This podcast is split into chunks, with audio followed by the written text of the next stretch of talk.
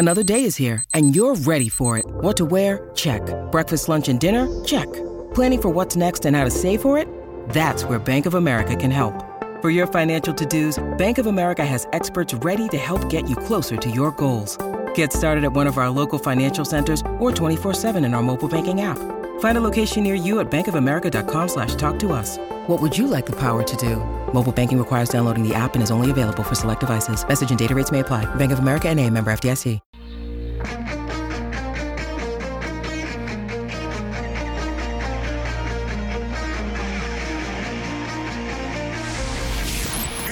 Home for breaking news on your favorite teams. This is Inside Sports with Reed Wilkins on 630 Chad. All right, 3-0 Blue Jays leading the Orioles in the top of the 8th. Stingers tip off in half an hour against the Rattlers at the Expo Center. Riverhawks lost 8-4.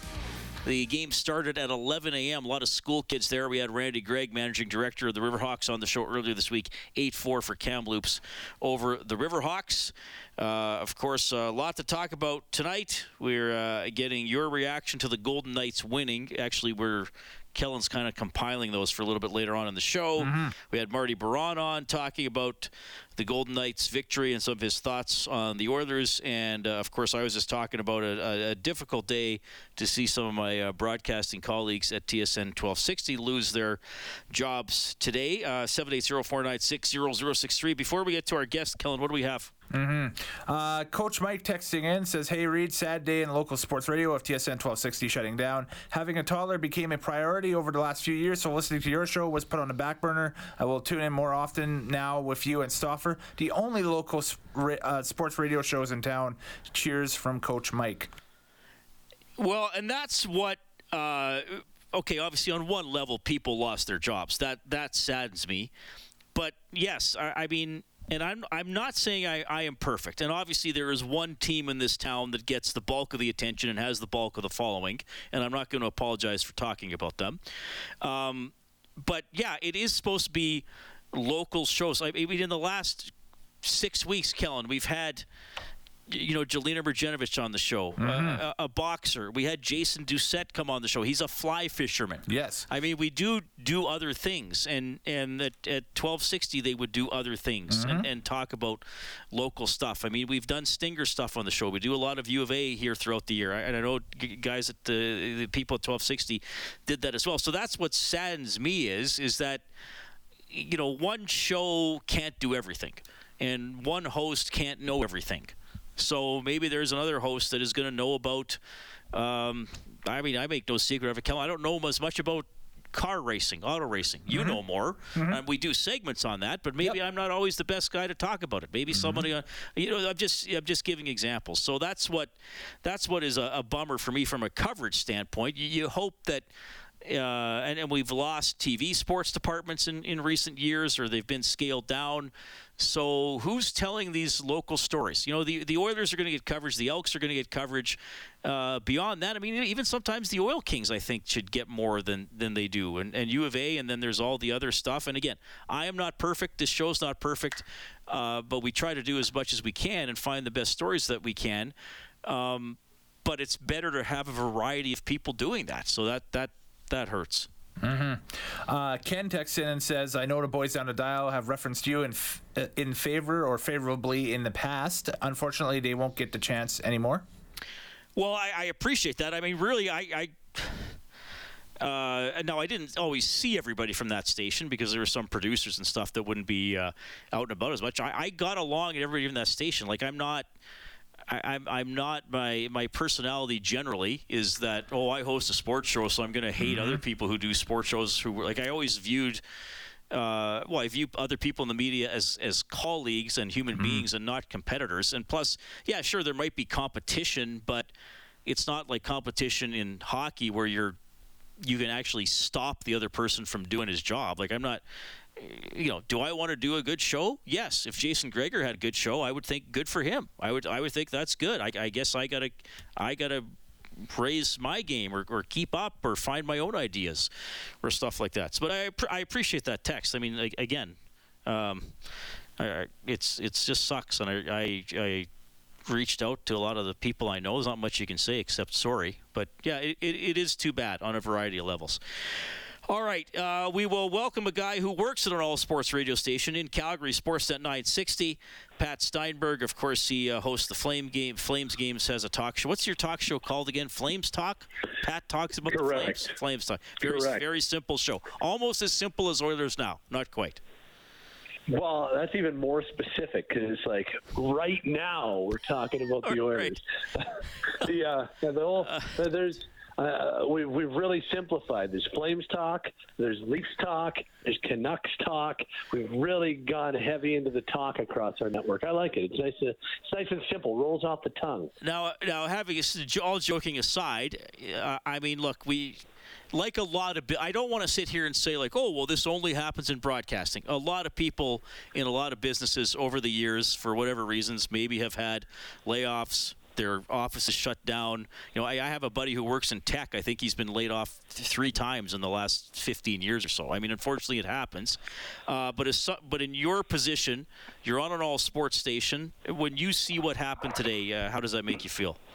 Oh, it's absolute gut punch. It's funny, about 2 minutes before Kellen called, Gregor finally got back to me, and that's not in a bad way. I just imagine his phone was absolutely inundated with text today, but I had messaged Gregor this morning just saying, you know, same thing. Like, what more do you say other than you're a damn good sports radio host and you land on your feet, but also this news sucks, and I'm sorry, and thinking about you guys up there. And I really respect the look. I mean, first of all, I've always appreciated the market that is Edmonton. It's just such a rabid sports market. I love my city, and I think Calgary is a very strong sports market when it wants to be. But just taking a look at the engagement that everybody gets on social media in Edmonton and the ratings that are brought in on television and radio and you know, the fact that 1260 existed for 20 plus years or whatever it was without ever having rights to either of the two main properties in that city is a testament to how good a market it is. And you know, it's too bad that it had to end today, but they built something pretty special there. You know, what Bryn Griffith started there and what Jason Gregor has built over the last 20 years on that show and what Dusty's done in the mornings. And it's awful. You know, you're right. It happens in every industry, and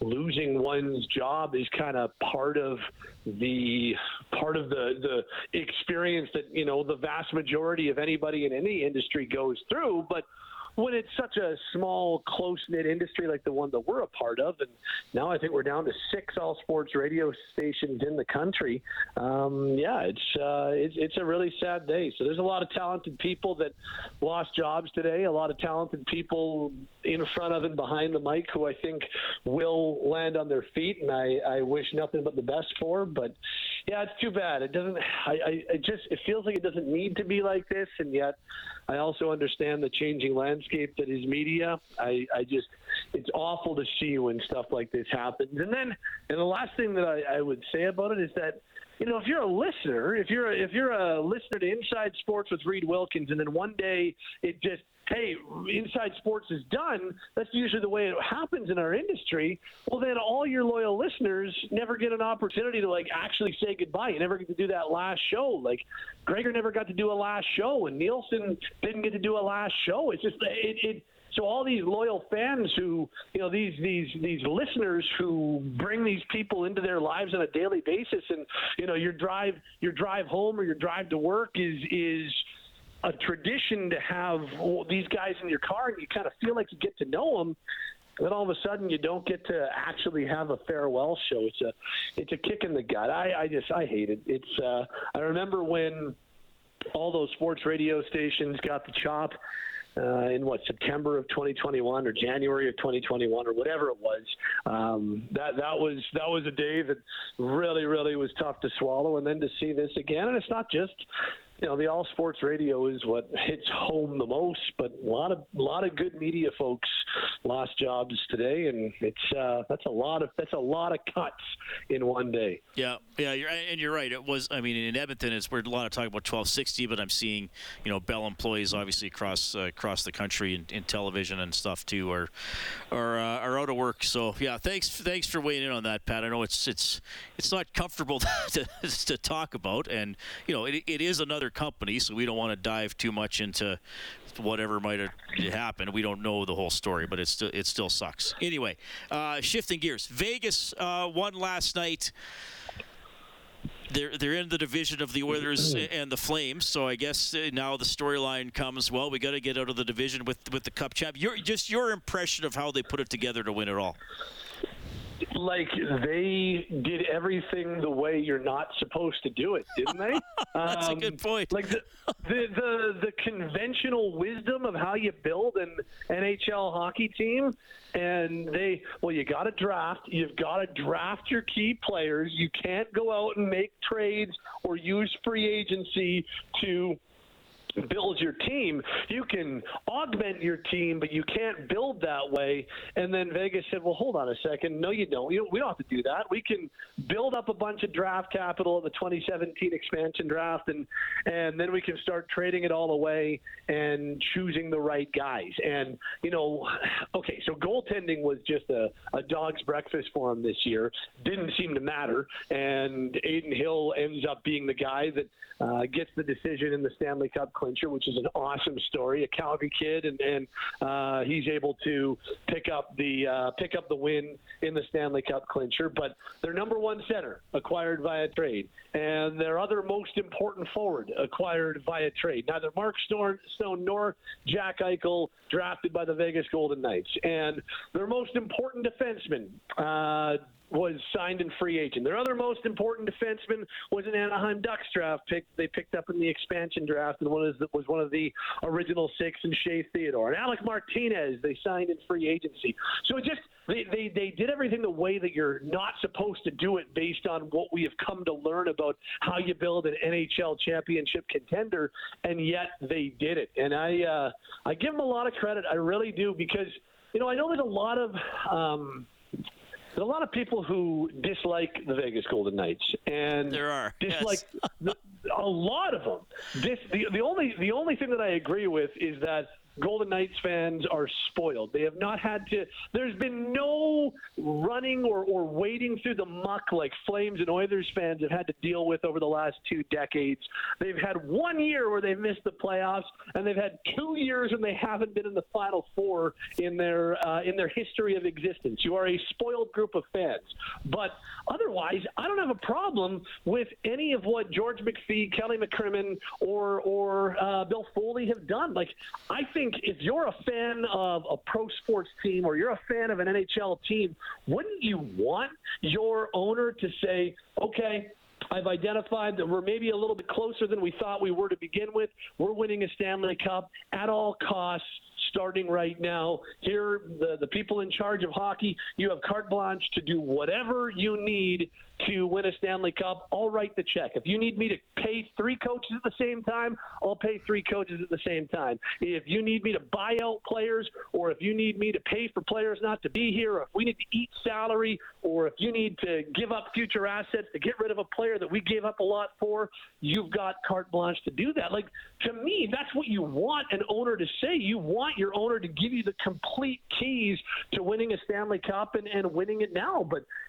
doesn't happen very often, and so I respect the way that Vegas went about their business, even though they did it in a very ruthless and sometimes bordering on inhuman way of dealing with this stuff. Like, but they wanted to win a championship, and their goal was accomplished. And, you know, they are the perfect example of the NHL as a business. There's no doubt about it. Ask Max Pacioretty, or ask Marc-Andre Fleury, or any number of the players that have been jettisoned from Las Vegas over the last 5-6 years. But I give ownership a lot of credit for Stanley Cup or bust. And the only other thing that I would push back on is the whole idea of them cheating because they utilized LTIR If you are a team that can utilize LTIR and the mechanism is there, why wouldn't you do it? I would be mad at my team for not using the LTIR mechanism to be able to go over the cap or to get that cap credit in the regular season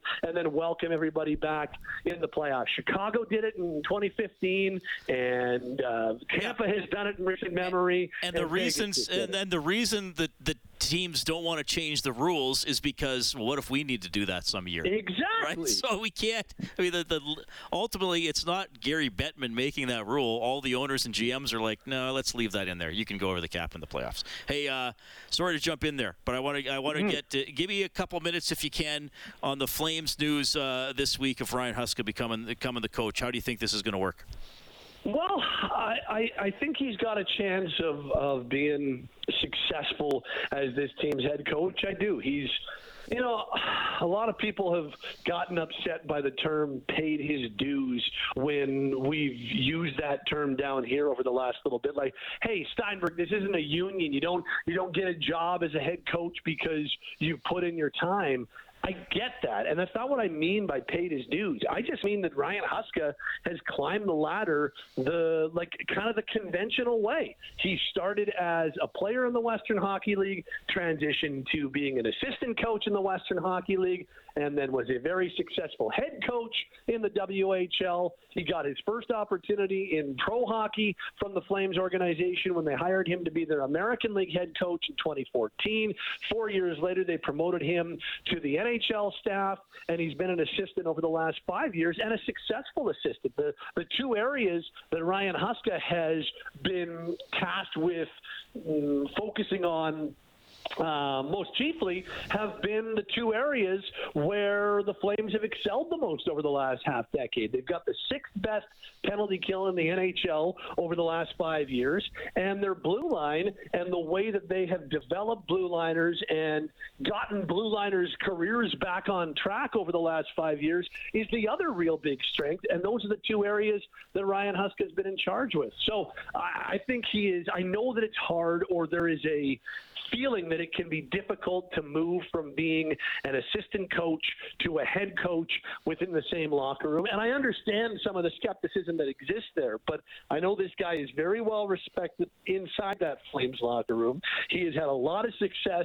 as a coach, and I think that he's going to be one of those guys, or at least has the chance of being one of those guys to be able to make that transition successfully. And I think there are Flames fans who have a little cold feet with it because Jeff Ward, similar circumstance, did not work. You know, you go back to Jim Playfair about 15 years ago, did not work. I understand that. But I honestly think that this was the right choice for where the organization is right now, with how turbulent it's been over the last year, how turbulent it might continue to be this summer, to have a guy that players trust, players respect, and you can keep a little continuity while still having a new voice in the locker room and a new voice guiding the ship.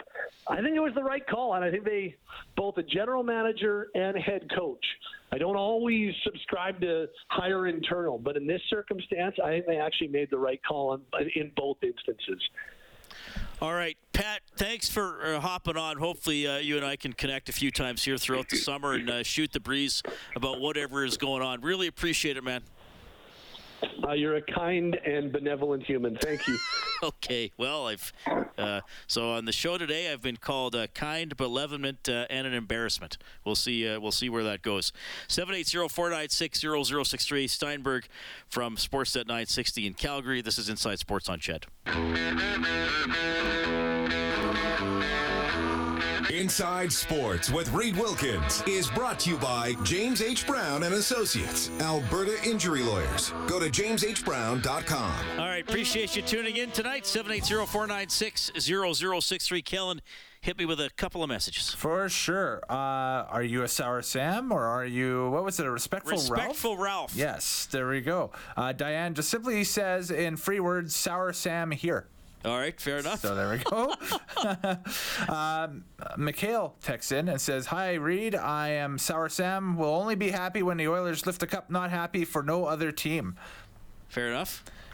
And then Ken... Good point. Nothing wrong with that. Ken texted and says, "Screw the lying, cheating, cap-breaking Knights." The Dallas owner was quoted saying, "It's tough to beat a playoff team that's $10 million over the cap. I'm with Sour Sam. Regards from Ken." Yeah, well, but like Steinberg and I were just saying, it's unlikely they're going to change the rule because all the owners and the GMs want it in place in case they ever need to use it. Vegas, obviously a very good team, though. But I get the sourness. I've heard a lot of it over the last month, for sure. A lot of you were sour after the Elks couldn't get it done on Sunday. Their starting center, Mark Cordy, is going to join us next. We'll get to more of your feedback as well. Blue Jays are trying to close it up. They're 3-0 in the lead on Baltimore, top of the ninth.